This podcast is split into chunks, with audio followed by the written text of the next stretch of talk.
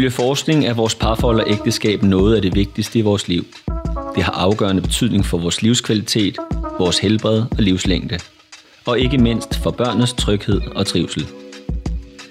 Samtidig ved vi også fra statistikken, men også for os selv, hvor svært det er med den der kærlighed. Næsten halvdelen af os danskere går fra hinanden. Og mange af dem, der er sammen, kæmper med at bevare glæden og intimiteten i et langvarigt forhold. Velkommen til podcasten Vores Parforhold, der undersøger, hvordan vi kan lykkes med det, der er så vigtigt, men åbenbart også så vanskeligt. Det, der er betydningsfuldt og bøvlet på samme tid. Mit navn er Mathias Støen Due. Jeg er direktør for Center for Familieudvikling, psykolog og forfatter til bogen Pas på parforholdet. Nå ja, og så er jeg også gift med Anna og har tre børn. Ser man programmer på tv, får man hurtigt det indtryk, at det handler om at finde den rigtige. At det er matchet, der er afgørende for, om man har det godt med hinanden. Hvis man læser aviser eller magasiner, vil man støde på råd om, hvor vigtigt det er, at man bevarer gnisten i sit forhold. Og googler man eller taler med sine venner, får man ofte noget helt tredje eller fjerde at vide. Man kan derfor hurtigt miste orienteringen og blive komplet rundforvirret. Far vild i kærlighedens snirklede kringelkroge og utallige stisystemer. I dette første afsnit af vores parforhold er det min ydmyge ambition at reducere denne forvirring. Jeg vil invitere jer lyttere med op i den berømte helikopter. Se det hele lidt oppefra. Jeg kan nok ikke love jer den store forkromede sandhed, for det er et svært emne. Men jeg vil i det mindste forsøge at skabe et overblik over parforholdet. For hvad ved vi i virkeligheden om, hvad der fremmer og hæmmer trivselen? Hvad siger videnskaben, og hvilke erfaringer har vi fra det parterapeutiske rum? Heldigvis skal jeg ikke besvare disse spørgsmål alene. Med mig op i helikopteren har jeg Stephanie Gren Lauritsen. Du arbejder også på Center for Familieudvikling, er en erfaren psykolog og parterapeut. Så er du kæreste med Stefan og har to børn. Og ja, så har du faktisk også en i maven. Stort tillykke med det, og velkommen til dig. Tak, Mathias. Vi er også meget heldige. Vi har nemlig også dig med til at Trillingsgaard. Du er uddannet psykolog også, og samtidig er du forsker og leder af, par, af enheden for par- og familieforskning på Aarhus Universitet. Du er gift med Uffe og har to drenge. Også rigtig hjertelig velkommen til dig. Tak skal du have. Og lad mig starte med dig, Thea. Lad os starte lidt med, hvorfor du overhovedet interesserer dig for det med parforhold. Kan du sige lidt om det? Altså, ja, temaet parforhold har optaget mig. Jeg ved ikke, øh, hvor mange år. Jeg tror, vi kan tælle 20 år snart. Øh, faktisk øh, bliver jeg ved måske et held ansat i mit første job som psykolog for 20 år siden i en parrådgivning i Vejle Amt. Og øh, der havde jeg på det tidspunkt hverken familie eller børn selv, øh, men jeg fik 100 historier om par, som havde mødtes og stiftet familie med ønsket om øh, at blive sammen på den lange bane, og som over tid øh, var løbet ind i den e- et, et ene eller andet mønster. Og jeg tror, at noget af det, der blev meget fangende for mig, var genkendeligheden og ensartetheden i de mønstre. Øhm, og siden da har jeg været meget optaget af, hvad er det, der gør, at mange par lykkes på den lange bane øh, med at bevare det gode og det kærlige forhold. Og nogle par går faktisk relativt hurtigt ind i konflikt eller vanskeligheder af en eller anden art. Og det, ja, så det har optaget mig siden. Så dine interesser stammer øh, blandt andet fra det terapeutiske rum, hvor du har mødt såkaldt rigtige par. Og sidenhen er du så blevet forsker, og så bliver jeg lidt interesseret i at høre, hvad din forskning går ud på, hvad er du særligt optaget af?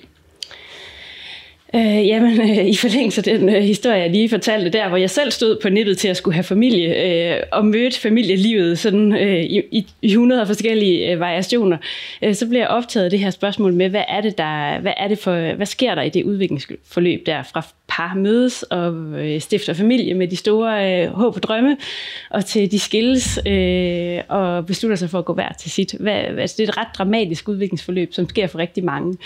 Så det kan ikke kun handle om, at vi har fundet den forkerte. Øh, fordi vi kan ikke alle sammen, eller halvdelen af os, kan vel ikke have fundet den forkerte anden. Så der må være noget i den udvikling, som vi kan blive klogere på, og hvor vi kan lære af dem, for hvem det går godt, øh, og hvor vi kan give viden videre, øh, så vi alle sammen kan lykkes i vores, øh, i vores parforhold. Og hvad har du så lært ved at studere og forske og læse og analysere? Mm, jamen altså, noget af det, jeg har lært, er jo, jamen, hvad, altså de fleste par, der søger hjælp, de vil gerne have forandring. Øh, og der er ting, man kan forandre, og der er ting, man ikke kan forandre.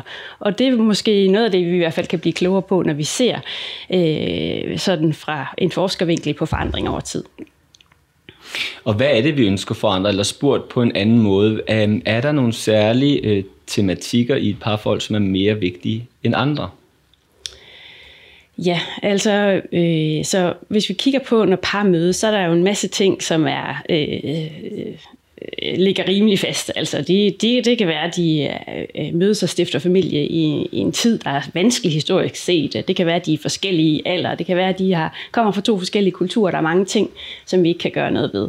Men når vi kigger på de ting, som vi kan gøre noget ved, så er der sådan en, øh, en palette af områder, hvor vi kan se, at de par, som på den lange bane klarer sig øh, godt og har lykkes med at bevare den høj tilfredshed gennem tilværelsen, øh, de, de klarer sig særlig godt på nogle forskellige dimensioner. Og hvad er det for nogen? Jamen, øh, i, forhold, i forbindelse med et, øh, blandt andet det her projekt og tidligere forskningsprojekt, har vi defineret otte forskellige faktorer. Det er opmærksomhed, som handler om den, øh, den nær, det nærvær, den tilgængelighed, øh, vi giver til hinanden.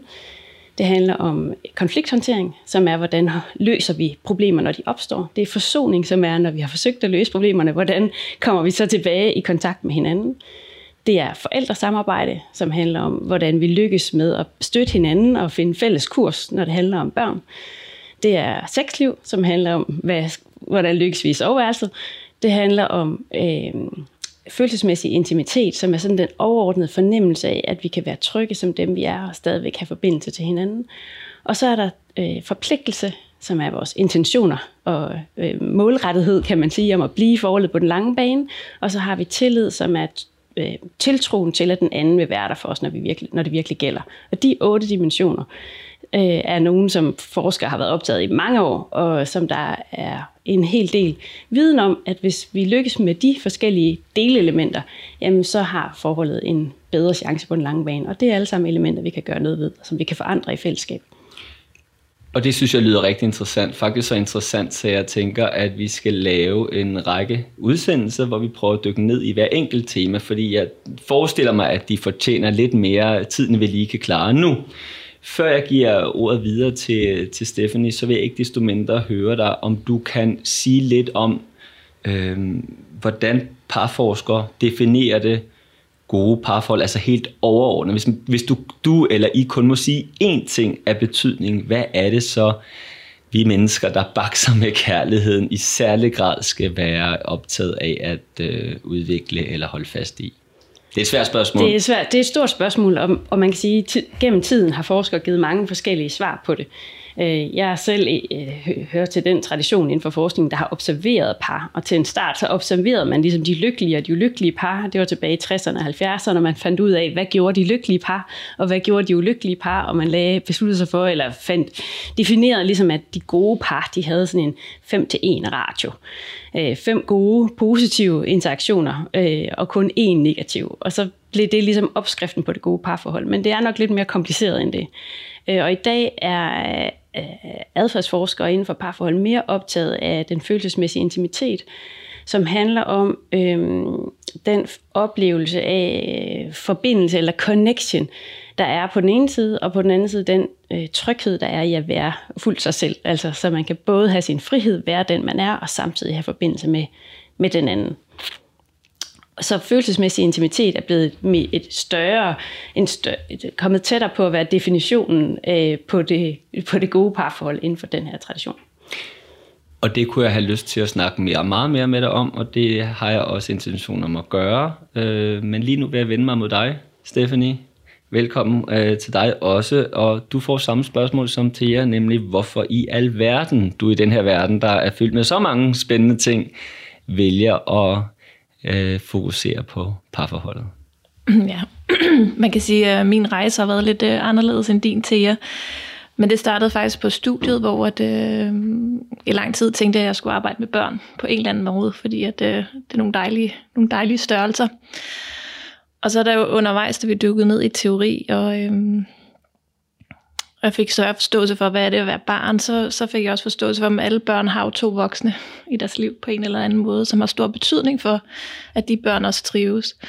Og så begyndte jeg at tænke, at det er jo ret interessant med det her parforhold, fordi når man kigger på statistikken, så ser man, at der er mange, der ikke lykkes i deres parforhold. Ikke ofte, fordi de, altså de vil ofte gerne lykkes, men ikke lykkes alligevel. Og så begyndte jeg at undersøge, hvad kan man så lave inden for psykologien. Og så øh, var jeg heldig på det tidspunkt at øh, finde Center for Familieudvikling under studiet, og endte her i praktik og øh, dykkede ned i parforhold. Og alt det komplekse, der er med det. Øh, og startede min udvikling som klinisk psykolog øh, og arbejdede med par, og fandt det utrolig spændende og meningsfuldt. Og efter studiet endte jeg også på Rigshospitalet og arbejdede med par en periode, før jeg kom tilbage hertil. Så øhm, jeg tror, det er meningsfuldt i, at øh, det har betydning for øh, individet, at vi ser på parforholdet. Det har betydning for parforholdets trivsel, men også betydning for den større familie. Ja, så du siger, at du er interesseret i de voksne, men, men motivationen er i høj grad også knyttet an til, til børneperspektivet. At du bare ved fra forskning, men nu sikkert også med igennem mange års erfaring, at, at børns trivsel i den grad er betinget af, hvordan forældrene de, de har det med hinanden. Præcis. Og når du nu sidder i det her parterapeutiske rum øh, dagligt øh, og møder sikkert skønne par, men også par i konflikt, øh, hvor der er misforståelser, hvor der er håb og hvor der også er bristede drømme. Øh, hvad er det så, du møder? Altså, kan du beskrive et, et typisk par, som du hjælper i parterapi, uden at udlevere nogen med konkrete navne? Ja, altså, øh, jeg kan jo starte med at sige sådan lidt mere overordnet. Altså, det jeg møder, når jeg møder par, når de kommer ind i mit rum første gang, det de primært siger, det er, at de gerne vil have hjælp til kommunikation. Altså, der er noget, der er blevet svært imellem dem, hvor de ikke lykkes med kommunikationen længere. Og når de ikke lykkes med kommunikationen, så er det ofte fordi, de har konflikter af en eller anden grad. Altså, øh, hvor de ikke formår at lytte til hinanden, hvor de bliver kritiserende over for hinanden, øh, bebrejdende, hvor de synes, den anden måske er lidt åndssvag, og så videre. Øhm, og så kan man sige, det der så det jeg så særligt har fokus på med de par, det er lidt i forlængelse af det til, jeg siger, det er, jamen, hvad er det, der sker, når vi ikke lykkes? Altså når den konflikt er der, hvad er det så, der sker sådan for os følelsesmæssigt? Og det er jo den der tab af kontakt, altså tabet af nærværet, øhm, som bliver svært for parret imellem. Så det er ikke altid konflikten. Men hvordan ser man det? Du siger, at tab af nærvær, det kan jo godt lyde meget abstrakt. Altså, hvad ser du i rummet? Hvordan ser ansigterne ud, når du oplever det her tab af nærvær? Jamen altså, det er jo ofte det, jeg først ser, når jeg møder parne, det vil være vrede. Øh, bitterhed. Jeg sidder med parret her i en sofa og, øh, inde i mit rum, og det, den sofa kan fortælle mig meget. Altså, hvor langt fra hinanden sætter parret sig. Så hvis vi sætter os meget langt fra hinanden, så er det, så er det et tab af kontakt og nærvær. Ikke? Og så er det jo interessant at se undervejs til den samtale, hvor vi får blødt lidt op, og, og en part kan sige, øh, jamen jeg, øh, jeg er ikke øh, sur på dig, jeg er faktisk bare rigtig såret, når du igen og igen påpeger, at jeg ikke lykkes med det her. Så begynder de at rykke sig tættere på hinanden. Og det er jo den der måde at finde ud af, hvad ligger der egentlig bag konflikten. Så det jeg hørte dig sige, for, nu skal jeg lige tjekke, om jeg forstår det korrekt, det er, at du kan møde par, der sidder hver sin ende af sofaen, der er meget konflikt, og der er også et tab af det, som Thea kalder følelsesmæssig intimitet. Er det så rigtigt forstået, at, at du ser det som din opgave at facilitere eller bidrage til, at de så kan øh, øh, generhverve sig den her følelsesmæssige intimitet eller den her kontakt til hinanden. Det er i hvert fald mit håb, at vi ved, at ved, de kan forstå lidt bedre, hvad er det, vi havner i. Kan vi så få mere kontakt med hinanden. Øhm, det kan være en lang rejse, fordi måske har den her konflikt øh, stået på i rigtig, rigtig mange år. Øh, altså 7, 10, 15 år. Så klart, at jo længere tid det har stået på, jo længere tid vil det tage at komme tilbage. Og jeg tror også, det er noget af det, der optager mig. Altså, kan vi møde par tidligere? Kan vi få... Øh, det er jo klart, jo mindre konflikt vi har inden, eller jo mindre konflikten er, desto nemmere er det at øh, tage hånd om den. Ikke? Så lidt at tænke forebyggende i parforholdet. Hvad kan vi gøre, inden det går helt galt? Ja, så du kobler an til sådan en, en generel idé om, at forebyggelse er mere virksom. Det ved vi fra, øh, fra på kantsområdet og på andre øh, sådan, øh, somatiske, kropslige områder, at det giver rigtig god mening at spise sundt, før man har udviklet en livsstilssygdom. Det giver god mening at motionere, før vi øh, er kommet i alt for dårlig form. Og, og på samme måde tænker du også, at der er meget vundet ved, at vi tidligt i vores forløb har blik for hinanden, bogstaveligt talt, så vi ikke, øh, så afstanden ikke vokser så for stor. Ja. Man kan sige noget, at øh, hvis jeg ikke møder par, som er i høj konflikt, så øh, kan et andet par, som man begynder at se mere af i dag og dag, øh, jeg kan møde, er øh, et par, som kommer ind, som egentlig ønsker nogle samtaler for at have lidt fokus på. Der er noget, der er svært. Altså, vi har det relativt godt, men der er et eller andet, der er svært her. Og hvad kan vi gøre ved det? Øhm, og et eksempel, jeg havde øh, for nylig, var øh, Julia og Karl, der kom ind. De så anonymiseret, så når jeg snakker om par herinde, så skulle man så det er ikke deres rigtige navne. Men Julia og Karl, og de var et par i midt 40'erne og øh, havde øh, tre børn. De havde det ret godt. Men der var noget, der blev svært for dem igen og igen. Jeg synes, det interessante var dem var, at det, der endte med at blive betydningsfuldt for dem, det var, når vi snakkede om de ting, de lykkedes med. Når vi snakkede om, hvad er det, der sker, når I opnår den her følelsesmæssige kontakt. Øhm, for det, der var karakteristisk med Julia og Karl, det var, at øh, de brugte al deres tid derhjemme på at snakke om alt det, de ikke lykkedes med, som jo egentlig ikke var ret meget. Men herinde i det her rum, så fik vi fokus på, hvad lykkes I med? Hvornår er det, I har det godt sammen? Øh, hvornår trives I? Og det var ligesom det, de tog med videre.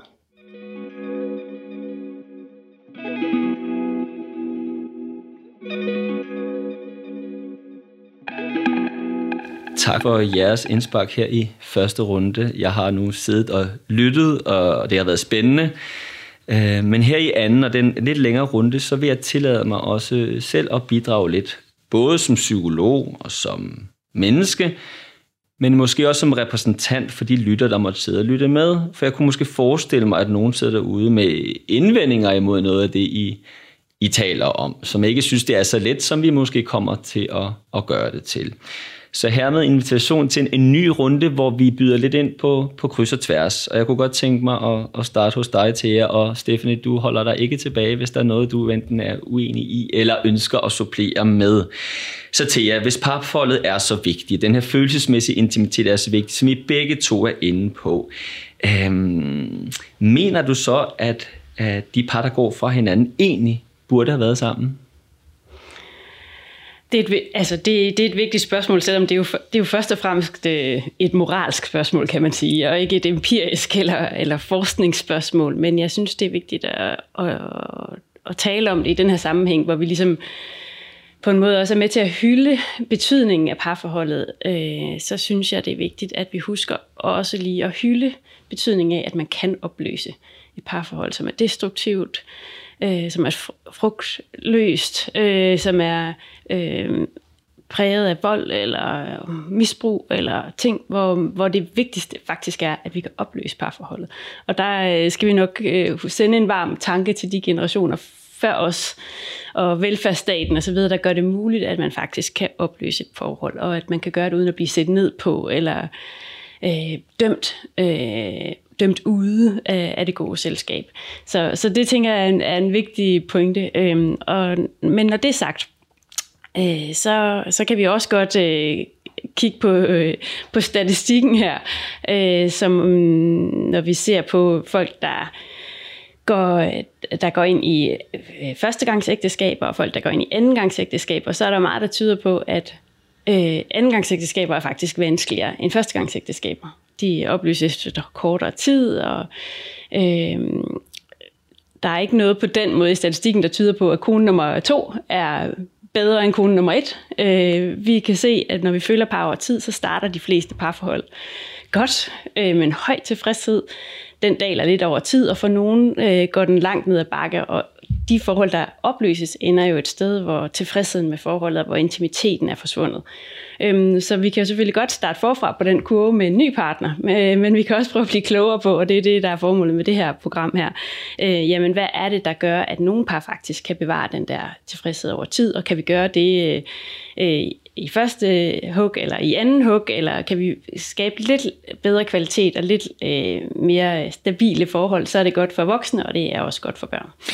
Altså til at høre dig sige, at, øh, at det er vigtigt, at vi øh, øh, at vi sætter pris på den frihed, vi har i vores kultur. Friheden til at sige, at det her er destruktivt for mig, det er destruktivt for dig, det er destruktivt for vores børn, og vi skal ikke mere være sammen. Så det frihedens princip øh, er en klangbund, når vi også om lidt øh, udfolder betydning af at, at kæmpe for forholdet. Og samtidig hører det sige, at, at vi måske kan minimere øh, problemer for os selv og hinanden og for vores børn, hvis vi får hjælp til i tide, også for at koble lidt an til, hvad du siger, Stefanie, at, at få, få talt om de ting i vores forhold, vi bakser og, og bøvler med, således at vi ikke skal ud i, i anden og tredje og fjerde forhold, hvor risikoen for brud måske endda er endnu større. Det er rigtigt. Altså man kan sige, hvis vi kigger på, øh, hvordan øh, par oplever deres partner øh, først og sidst i et forhold, så kan vi se, at de par, der går ind i, altså i nyforelskelsens fase, der overvurderer vi generelt de positive egenskaber hos vores partner. Men i brudfasen, der undervurderer vi generelt, altså der overdriver vi de negative sider af vores partners øh, personlighed og opførsel. Og det siger jo noget om, at Øh, og, og, og det skal ses i sammenhæng med, at de fleste af os jo længes efter et forhold, hvor vi bliver set som dem, vi rigtig er. Hverken som en illusion af noget lyserødt, eller som noget, der er langt værre, men at vi kan være dem, vi er med vores fejl og mangler, med vores øh, styrker og, og, og kræfter, og være i kontakt med hinanden. Så, så vi skal på en måde finde ud af, hvordan, øh, hvordan kan vi hjælpe to personer til at blive øh, i det. Øh, og det er jo en smuk ambition. Det er en ambition, jeg også har lyst til at forfølge i, i mit eget liv. Øh jeg synes også, det er smukt at høre dig og jer tale om følelsesmæssig intimitet, øh, om tryg kontakt. Altså, hvem ønsker ikke det? Og til at du taler også om andre faktorer i, i parforholdet, om opmærksomhed og forsoning og gode evner til konflikthåndtering. Og det er jo alt sammen rigtig godt. Øhm, jeg kunne dog forestille mig, at der er nogle lytter, der sidder og tænker, gisp, hvor er der meget, man skal lykkes med. Altså, man skal lykkes med at spise sundt, apropos hvad jeg talte om før. Man skal lykkes med den rigtige balance mellem arbejde og fritid. Man skal lykkes med at få sin søvn. Og, altså, vi skal lykkes med så meget som mennesker. Og nu skal man, undskyld udtrykket, Gud hjælp mig også lykkes med otte faktorer i parforholdet, for uden den overordnede ambition, som handler om følelsesmæssig intimitet. Kan man ikke blive helt træt? Altså jeg tænker i hvert fald, at man bliver træt, når man stiller det sådan op, og træt, hvis vi kommer til det sted, hvor at, øh, vi ikke ser vores partner i et positivt lys længere. Øhm, håbet er jo, at, at hvis vi bliver ved med at have fokus på det lidt undervejs, kan vi så bliver vi så ikke trætte. Altså, så bliver det ikke en, øh, en opgave, men ligesom mere at tænke, der er nogle ting her i vores parforhold, der er vigtigt for, at jeg trives, for at vi trives, og hvordan kan vi sikre, at, at, at det er en del af vores liv. Øhm. Ja, så du igen omkring den forebyggende pointe, at der hvor vi gør det til nogle daglige rutiner, at vise en anden opmærksomhed, eller vi dagligt, nu, nu byder jeg bare ind, byder ind med generøse udtalelser om, at, øh, at jeg sætter pris på dig, eller tak for det kram, du gav mig øh, for lidt siden. Altså der, hvor vi gør det along the way, der opfattes det ikke som den her bjergbestigning, som jeg sådan implicit fik refereret til lige før. Ja, altså jeg tænker, hvis vi bare... At der, jeg synes altid, det kan være lidt udfordrende at sammenligne parforholdet med andre ting, vi gør i vores liv, fordi det kan på en eller anden måde godt sætte parforholdsbetydning lidt ned, men jeg tænker lidt det samme. Altså jeg tror, vi alle sammen har startet et eller andet sted, hvor vi gerne vil dyrke motion. Og så hvis vi ikke har gjort det i lang tid eller nogensinde, så var det virkelig en bjergbestigning at komme i gang med det. Men hvis det så bliver en del af det, vi gør i vores hverdag, så går det nemt. Mm. Ikke? Og det tænker jeg lidt det samme, øh, hvis jeg lige bruger Julia og Karl igen øh, som eksempel. Det, der var så øh, fint med dem, det var jo, at, at på en eller anden måde, så det, der egentlig var deres udfordring, som de kom ind med, det var noget forældresamarbejde. Det blev lige pludselig ikke, øh, det var lige pludselig ikke så svært at snakke om, når de også fik øje på alt det andet, de lykkedes med. Så den der balance i, vi er ikke kun et par, der ikke lykkes, eller kun et par, der er lykkelig, men det, det går op og ned, og der vil være gode perioder og dårlige perioder. Thea? Jeg tror, en, et andet perspektiv, jeg synes er interessant på, i forhold til det her med, kan det, kan det blive, skal vi optim, bliver, det, bliver vi trætte, hvis vi skal optimere vores, vores parforhold, det er, at der bliver faktisk øh, brugt utrolig mange kræfter på at kæmpe øh, for at ændre parforhold derude. Som, og, men den type forandring, øh, som man nemt kan komme til at gå efter, er forandring hos den anden. Og når vi kæmper for at lave parforholdet om ved at lægge pres på vores partner, så bruger vi utrolig mange kræfter på at gøre vores, i håb om at gøre vores parforhold godt, men det er spildte kræfter, for det ender i desperation og ensomhed og øh, frustration, fordi øh, vi bliver mødt med modstand. Øh, så, så der er... Øh, så i forhold til, skal vi arbejde på parforholdet, så er der sådan et paradoks med, at vi på den ene side kan komme til at arbejde for det. Vi kan, vi kan arbejde på, på en måde, som bliver utrolig slidsom, hvis vi arbejder på at presse en forandring ind, som primært handler om at lave den anden om. Ja, det tror jeg, mange af os har, har kæmpet med, uden at det nødvendigvis Præcis, er så succesfuldt. Der, så når, når det handler om for, at, at bruge kræfter på at forandre parforholdet, jamen så er der et paradoks, der handler om, at rigtig mange af de kræfter, hvis man kan kalde det kræfter, vi skal bruge, det handler faktisk om accept og forståelse øh, accept, forståelse for, hvem vores partner egentlig er, og accept af de forskelligheder, der er på os selv og vores partner. Og, og når vi lykkes med det, så, skal, så, så kommer der faktisk forandring. Og det, men det er en meget anden form for opgave, end at arbejde hårdt for at kæmpe mod øh, at lave noget om. Øhm, så så øh, ja, så Thea, du taler om acceptens betydning, øh, hvilket jeg tror er et rigtigt øh, godt og, og, og noget korrektiv til til alle de øh, ambitioner, vi ellers har i tilværelsen, at vi forsoner os med, at øh, ting er, som de er. Øh, det kan godt være træls umiddelbart, men, men på, på bagkant af det kan der også ligge en lettelse i at erkende, jamen, du er, som du er, jeg er, som vi er, jeg er, og vi har vores kampe, vi har vores diskussioner. Alt er ikke, som det er på de sociale medier, men det er sikkert også godt det samme som supplement til den pointe, så har jeg lyst til også at være lidt selvrefererende, for nu har jeg lovet, at den her anden runde er en runde, hvor jeg også byder mig selv på banen. Og øh, jeg får lyst til i al beskedenhed at referere til noget, som er ret gennemgående i den bog, jeg ud, øh, udgav tilbage i 2015, Pas på parforholdet. For noget af det, jeg var optaget af der, det var at vende vores opmærksomhed 180 grader. Og jeg, jeg lod mig inspirere af, af en tidligere amerikansk præsident, og det er altså ikke ham, der var der i forrige valgperiode, men, men gode gamle John F. Kennedy, som jo sin tid sagde, don't ask what the country can do for you, but what you can do for your country. Og oversat til den kontekst, øh, vi nu prøver at udfolde, så lyder øh, pointen jo, spørg ikke, hvad din kæreste partner kan gøre for, at, at du trives, men spørg dig selv, hvad du kan bidrage med, for at han eller hun kan trives om ikke på den lange bane, så i hvert fald bare i dag.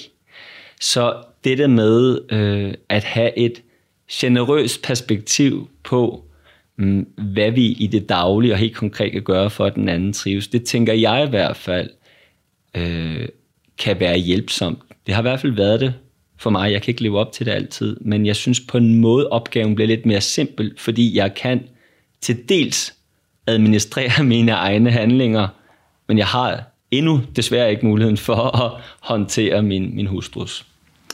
Og man kan sige, at, øh, at opgaven lyder simpel, og samtidig så tænker jeg, at noget af det, der kan blive vagt i mig, og tænker også i andre, vil være, Nå, hvorfor skal jeg gøre alt det her for min partner?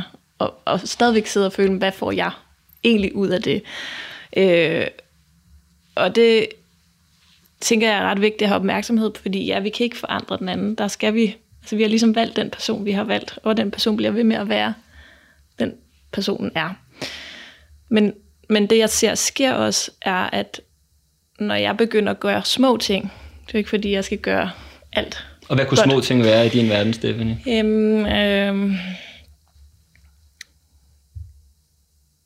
jamen, det kunne være som en lille simpel ting til at være lidt mere nysgerrig på, når min partner bliver så kritisk igen og igen og igen så blive nysgerrig på, hvad, hvad handler det egentlig om? I stedet for at gå i forsvar, som enten kunne være at blive vred tilbage, eller trække mig, eller synes min partner er åndssvag. Så ligesom at prøve at lytte lidt længere. Og i det, jeg begynder at lytte, hvad sker der så over hos den anden? Har det en effekt på min partner, og gør det så, at min partner får lyst til at gøre noget andet? Det er der, hvor jeg tror, vi ser øh, et godt samspil, som er to delt og ikke kun envejs. Og meget på det, så har vi jo desværre øh, øh, været underlagt en pandemi i flere år. Der har vi talt enormt meget om smitterisiko. Det har været ud fra en, en idé om, at der er noget farligt eller noget, noget, der ikke er så godt for os, der smitter. Men det, jeg oplever, du taler frem nu, Stephanie, det er også det positive potentiale i, at det, man kunne kalde den generøse adfærd, altså nysgerrigheden, kunne smitte.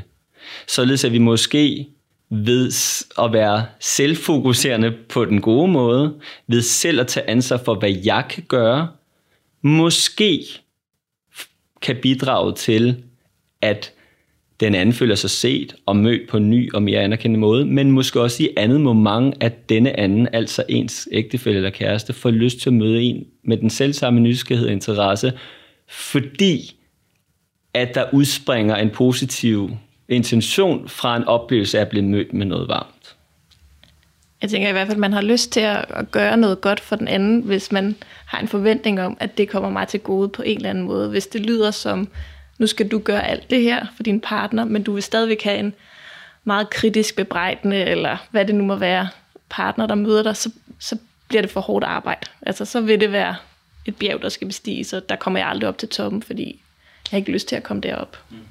Jeg, jeg tænker også, det du taler om, Stefanie, er jo også en situation, hvor man lykkes med at bryde øh, det, der, altså bryde det, man altid gør. Ja. Så, øh, så hvis det, man altid gør, er, at der er en, der kritiserer, en, der forsvarer, jamen, så, så, så kan man komme ind, hvor man spiller den samme plade igen og igen og igen. Og det at spørge, jamen, oh, jamen, hvad, hvad er det egentlig, du kritiserer?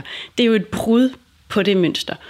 Og øhm, så, så jeg tror, øh, et eksempel, jeg, jeg rigtig godt kan lide at bruge til mine studerende, fordi det er så simpelt, det er et mønster med manden, der, der konen, der taler, og manden, der tiger. Og de, de har et problematisk forhold, fordi konen brændende ønsker sig mere samtale, og manden brændende ønsker, at de kan, der kan være mere ro. Øh, og for at løse det problem, så øh, taler konen mere, fordi hun vil gerne have manden i tale, så hendes løsningsstrategi er at tale mere, og nu mere konen taler, nu mere tiger manden. Og manden ønsker sig brændende den forandring, at der er mere stille, og han tiger stille for at skabe den forandring. Så det, det mønster, der er problemet, det bliver selvforstærkende. Øhm, og vi kan selvfølgelig, altså, og så forståelsen, lad os sige, at konen forstår, at manden ønsker lidt mere stillhed, og begynder at og selv tige lidt mere stille. Så bliver der plads til manden, og manden begynder at tale. Så en, en vej, hvor vi ændrer vores parforhold ved selv at gøre noget, det er smitten, som du snakker om, Mathias. Vi er generøse, vi får generøsitet tilbage. Et, en anden vej er, at vi bryder mønstret, og så bryder den anden mønstret. For når vi gør noget nyt, måske begynder at tige stille i stedet for at tale, eller begynder at tale i stedet for at tige stille, så, så ændrer vi den dynamik, som er på spil. Det kan godt være svært, øh, fordi den, den som, som jeg sagde, er selvforstærkende, og den er en vane, og det er en plade, vi kan spille. Men hvis vi får øje på, at der er det mønster, så kan vi træde det der skridt tilbage og gøre noget nyt, og så skaber vi også en ny dynamik. Og det med mønstret, øh, synes jeg jo er enormt øh, spændende. Det er også kompliceret, og derfor så øh, vil jeg vende tilbage til det tema i en, i en senere udsendelse. Øh, i har været inde på følelsesmæssig intimitet som værende en øh, bærebjælke i det gode parforhold. Øh, og jeg kan godt lide øh, dette med at have et fokus som det, det guidende perspektiv, fordi jeg kan blive lidt forvirret eller forpustet ved at tænke på de otte andre dimensioner. Så hvis vi nu taler ud fra en idé om, at følelsesmæssig intimitet er godt, det er sikkert også godt i relation til vores børn, i relation til andre her i tilværelsen, men lige nu beskæftiger os med det i relation til vores ægtefælle eller kæreste. Vi har været lidt inde på, men mit spørgsmål er ikke desto mindre. hmm, hvad kan vi gøre for at nære den følelsesmæssige intimitet? Har I nogen lavpraktiske bud på det?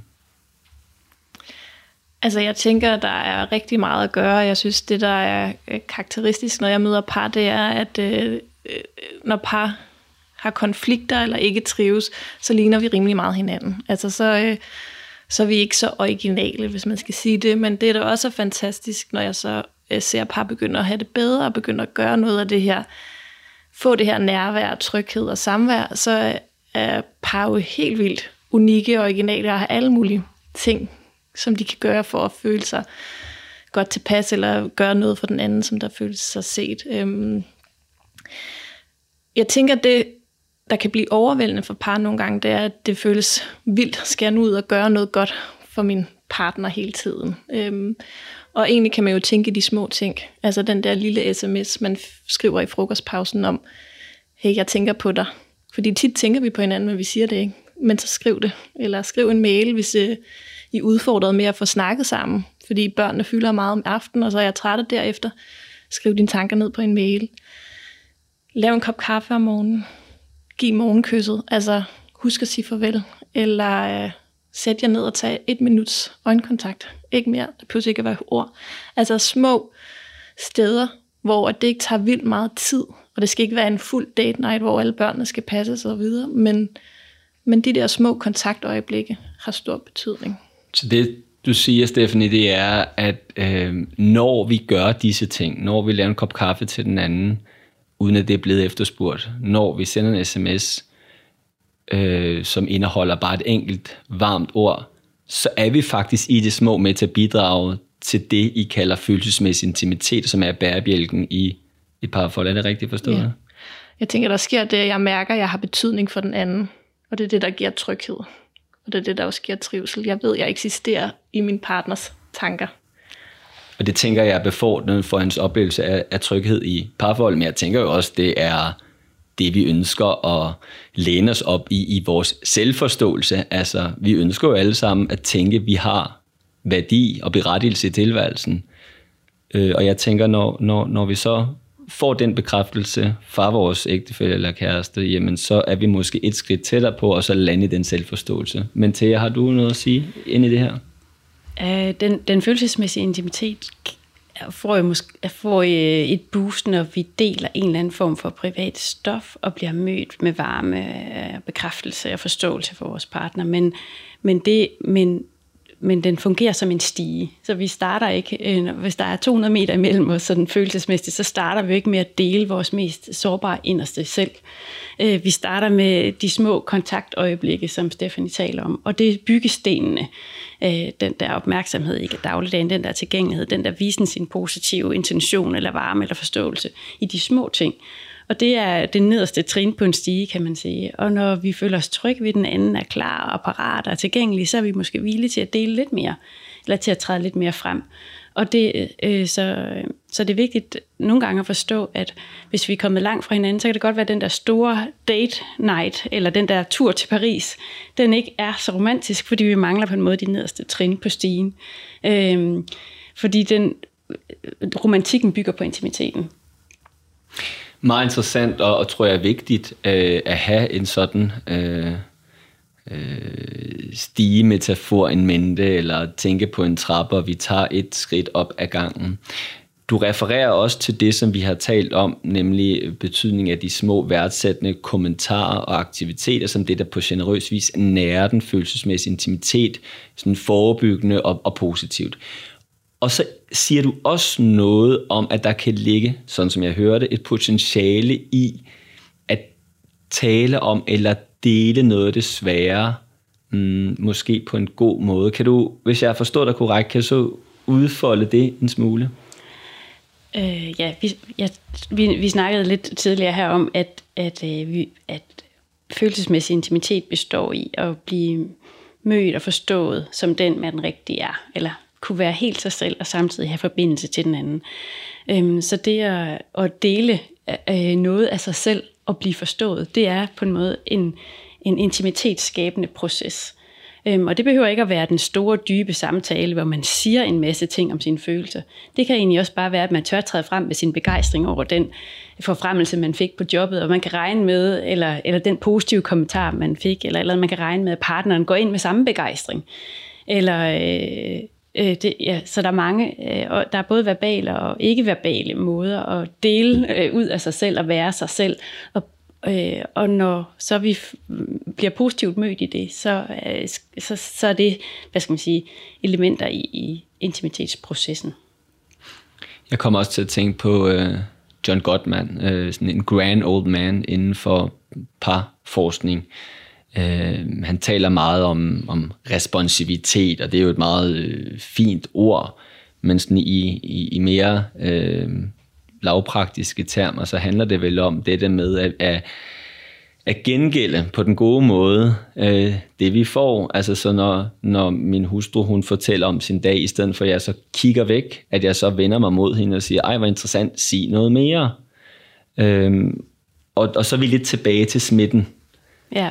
Præcis. Så, så, det, så du vender dig mod din hustru, og hun siger, sig noget mere. Det kan også være, at hun kommer hjem fra arbejde og udstøder et stort suk. Mm. Spørger du så, hvad, hvad var bag det suk? Eller, eller var du lige op? Altså du ved, så der, så der er masser af, af små momenter, hvor vi giver udtryk for os selv på den ene eller anden måde, og hvor vi har en åbning, en mulighed, kan man sige, en invitation til kontakt, som vi enten tager eller ikke tager. Øh, og noget af det forskning, som John Gottman, som du refererer til, lavet, viste lige præcis, at øh, de lykkelige par, dem der er gode til at bevare tilfredsheden på den lange bane og intimiteten, det ser ud som om, at de mere end dobbelt så ofte øh, reagerer på partnerens initiativer til kontakt. Og, og det, det er rigtig interessant det her, fordi at, at nu sagde du i starten til, at noget af det, som sker, når øh, par bliver forældre, er, at så, så bliver det sværere at være et par. Og man kan sige, det har jo helt klart noget med det her responsivitet at gøre, fordi at når vi har børn, og når vi er i, øh, i et parforhold, som egentlig, hvor vores partner kræver vores respons, men lige pludselig kræver børnene det også, og alt muligt andet, så bliver det bare sværere og sværere at lykkes med. Så når vi taler om det her, så tænker jeg, det kan lyde ret let. Når skal jeg bare lige anerkende eller spørge lidt mere ind, men det der suk kommer jo ofte på et tidspunkt for den anden. Det er sådan, det kan føles i hvert fald for den anden, hvor at jeg har ikke tiden til at spørge ind, eller anerkende, eller stå med åbne arme. Og så oplever man jo ikke, at man bliver taget imod. Og så lykkes man ikke i den der følelsesmæssige intimitet. Ikke? Præcis, og det suk kan jo også i det svære parforhold komme på et tidspunkt, hvor partneren er i tvivl om, er det mig, der bliver sukket over. Ja. Så der kan, i, de, i de her delinger kan der jo komme noget negativitet ind, hvor det kan være svært at respondere, fordi jamen, øh, er det min skyld? Så at den træthed, hun udtrykker, at det er egentlig en kritik. Og når den øh, den faktor kommer ind, så, så kan det være svært at overskride eller komme tilbage øh, til nærheden. Nu kan vi jo tre jo hurtigt blive rørende enige om mange pointer. Vi er alle sammen psykologer. Vi har også en parterapeut og en forsker repræsenteret. Øhm, og øhm, øh, vi kan hurtigt blive enige om, at følelsesmæssig intimitet er godt. Det siger forskning, det siger erfaring for det parterapeutiske rum, Øh, og det siger også mine personlige erfaringer mig. Samtidig så kan jeg forestille mig, at der er nogle øh, repræsentanter fra mit køn, uden at karikere det for meget, som kan tænke, bliver det ikke vel meget føleagtigt? Altså, skal vi føle, føle, føle og være intime, intime, intime? Altså, hvor bliver der af det parforhold, hvor man kan komme hjem og få lov til at se sin fodboldkamp, og hvor man selvfølgelig lige skal koordinere aftalerne med, med konen, fordi øh, der er en dag i morgen, og der er noget logistik, men hvor, hvor bliver der af det lidt mere almindelige liv? Altså, bliver det ikke meget på kvindens præmisser? Det spørgsmål stiller jeg til to kvinder. tak for spørgsmålet, Mathias. Skal vi prøve pas, at pas, pas på, hvad vi svarer nu? Eller? ja. Altså, jeg tænker, der er plads til det der og der skal være plads til det. Udfordringen kan nogle gange være et parforhold, særligt når vi er udfordret, er, at så kommer jeg hjem og tænder for den fodboldkamp, uden overhovedet at have sagt noget til min partner. Og så kan det være, at øh, konen hun har stået og lavet lækker mad, eller har glædet sig, fordi hun tænker, nu skal jeg fortælle om det her, eller hvad det nu må være. Altså vi går fejl af hinanden, vi misforstår hinanden. Og det er lidt inde på det der med, til at siger igen, altså vi skal kende hinanden. Altså får man hvordan kan min partner kende mig bedst muligt? Det kan min partner, hvis jeg giver udtryk for min lyster og behov også. Så Steffen, hører jeg dig sige noget i retning af, at der skal være plads til fodboldkamp? Selvfølgelig. Det er jeg glad for at høre, for ja. jeg er meget vild med fodbold. men, men det også handler om forventningsafstemning. Ja, det kunne man egentlig bruge det ord. Men, men den der med, vi kan jo lykkes med en kontakt, hvis øh, Mathias, nu kan jeg jo bruge dig, du kommer hjem, og du siger, øh, nu bruger jeg din søde kone Anna også, Anna, jeg har virkelig brug for at se den her øh, fodboldkamp i dag, det har været en sindssygt intens uge, er det okay? Og så, kan, så har Anna en chance for at respondere på det. Jeg kan jo ikke love, om hun siger selvfølgelig min skat, eller nej, det er faktisk lidt træls, for jeg havde ønsket noget andet, men om ikke andet, så kan I få en snak om, hvor placerer vi os henne? Hvad kan vi forvente af hinanden lige nu? Og hvis Anna så tænker, det må du gerne, Mathias, men jeg er faktisk også udmattet og har sindssygt meget brug for dig, så har hun mulighed for at sige det der, frem for hun skal gå og lukke ned. Så du siger et eller andet sted, sådan som jeg hører det, at man også optimerer chancen for det individuelt, attraktive ved at koordinere det relationelt. Altså, jo bedre jeg er, nu var det mig, du brugte som eksempel, jo bedre jeg er til at give udtryk for noget, jeg har ønsker for, som ikke har noget med Anna at gøre, øh, desto mere føler hun sig set, og desto bedre betingelser skaber jeg både for mit individuelle rum, men også for, at relationen ikke lider under, at jeg bliver for optaget af mit eget. Ja, og hvis hun nu sagde, øh, Mathias, jeg har virkelig brug for bare en halv time snak med dig, har du lyst til det? Så vil jeg næsten tænke, at du tænker, selvfølgelig min skat. Fordi så ved du også, hvor hun er henne. Så ved jeg, at jeg får lov til at se fodbold i ro og fred bagefter. Til, har du noget at byde ind her? her? Øh, ja, jeg får lige lyst til at sige øh, til forsvar for øh, begrebet der, som jo godt kan lyde lidt føle-føle intimitet, altså følelsesmæssig intimitet. Det kan jeg godt høre, det bliver lidt øh, føle-føleagtigt, men, men det, det at være, kunne være der som den, man er, og være i kontakt med en partner, øh, det tror jeg faktisk er Altså, det er ikke en feminin, øh, unik, øh, kvindeligt behov. Øh, det, det tror jeg, alle mennesker har brug for, uanset om man kan lide at tale om følelser som sådan, eller, eller, eller man udtrykker sig på andre måder. Det er den ene ting, og den anden ting er, at når det er sagt, så er der alligevel også forskel på, hvor meget nærhed øh, vi har brug for. Der kan være kønsforskelle, men der kan også være forskel, der skyldes vores øh, personlighed og vores erfaringer i opvæksten, vores øh, præferencer i det hele taget.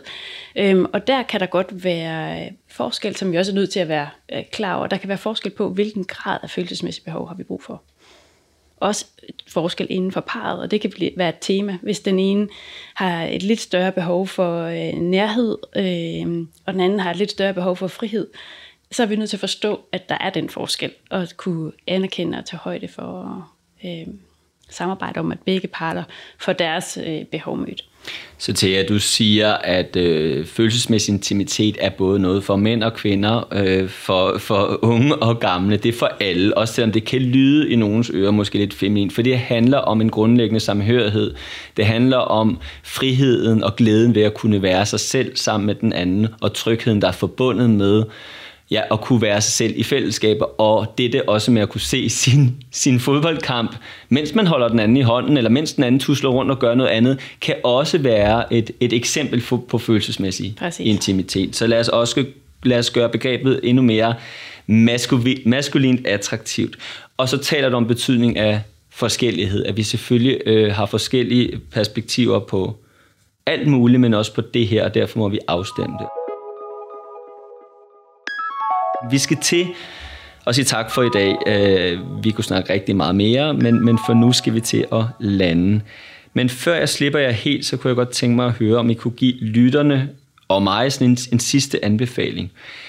Øh, men lidt apropos, hvad vi var inde på tidligere, så kan man hurtigt blive træt, hvis man skal leve op til høje idealer og gøre noget helt urealistisk. Øh, når man så ikke lykkes med det, så kan man, eller det kan jeg i hvert fald opleve, øh, mig forkert. Så derfor kunne jeg godt tænke mig et, et, lidt anderledes form for inspiration her afslutningsvis. Jeg vil derfor sådan høre, om I på, på baggrund af de snakke, vi har haft i dag, kunne inspirere mig, og måske også lytterne til, hvordan vi kunne blive bare en lille smule mere taknemmelig for det forhold, man nu engang er i. Jeg kan lægge ud, jeg tænker, som en god opsamling på noget af det, vi allerede har snakket om, så er værdsættelsen af de små øjeblikke, hvor man har kontakt, der hvor man ved, at øh, jeg har en fornemmelse af, hvad, hvordan du har det, og hvad du tænker, hvad du føler, og du har den samme fornemmelse for mig, der hvor man har forbindelsen. At det er deri, at øh, det vigtige ligger. Mm. Og hvis jeg skal lægge mig i, i flinger det til at blive sådan endnu mere konkret, så når man sl- slukker om lidt, og er blevet inspireret forhåbentlig, så kan man sige, det man kunne gøre, det var at tænke tilbage på den sidste uge. Og så jeg er helt sikker på, lige meget næsten, hvor skidt man har, så har der været et eller andet lille øjeblik, hvor jeg følte mig set, mødt, et eller andet godt med ens partner, og det behøvede ikke være noget stort. Det kunne bare være den sms, hvor der blev spurgt, hvordan gik dit møde? Del det med din partner. Sig, det havde betydning for mig, at du skrev den sms. Fordi den anden part har også brug for at høre, hvordan det lander. Tak for de fine svar, og det er i forlængelse af, hvad du siger, Stephanie, så, så tænker jeg faktisk tit på, øh, på Peter Plys og Grisling. Øh, tænker på øh, den sekvens, hvor Grisling øh, kommer gående op bag ved Plys og rækker hånden ud efter Plys og siger, hey Plys, hvor til Plys tager Grislings hånd og siger, hvad er der? Og så siger Grisling de berømte ord, nej, ikke noget alligevel. Jeg skulle bare mærke, at du var der. Og jeg tænker meget af det, vi taler om i dag, meget af det, der vedrører en følelsesmæssig intimitet, har at gøre med den her grundlæggende opbyggelse af, at vi er der for hinanden. Og det kan nogle gange være svært at sætte ord på, det er nogle gange bare en fornemmelse. Min opfordring, og mit besvarelse af mit, mit eget spørgsmål, er i forlængelse af, hvad du siger, Stephanie, at vi måske bruger 20 sekunder på at tænke over, og også meget gerne i tale sætte over for den anden, en eller anden lille episode, hvor vi havde en oplevelse, at den anden var der. Tak til dig, Stephanie Gren Lauritsen, psykolog ved Center for Familieudvikling, for din deltagelse og din gode indspark. Ligeledes også tak til dig, Thea Trillingsgaard, forsker og leder af enheden for par- og familieforskning på Aarhus Universitet. Sidst, men ikke mindst, tak til jer lytter for at lytte med. Mit navn er Mathias Støen Due, og det har været en fornøjelse at være vært for denne drøftelse. Hvis I er interesseret for mere inspiration, kan I lytte til nogle af vores andre udsendelser om parforhold, Ligesom det er muligt at skrive sig op til Parguiden, hvor man løbende får helt gratis råd og inspiration i sin indbakke. Lyt og læs mere på voresparforhold.dk. Fortsat god dag, og pas rigtig godt på jer selv, og ikke mindst hinanden.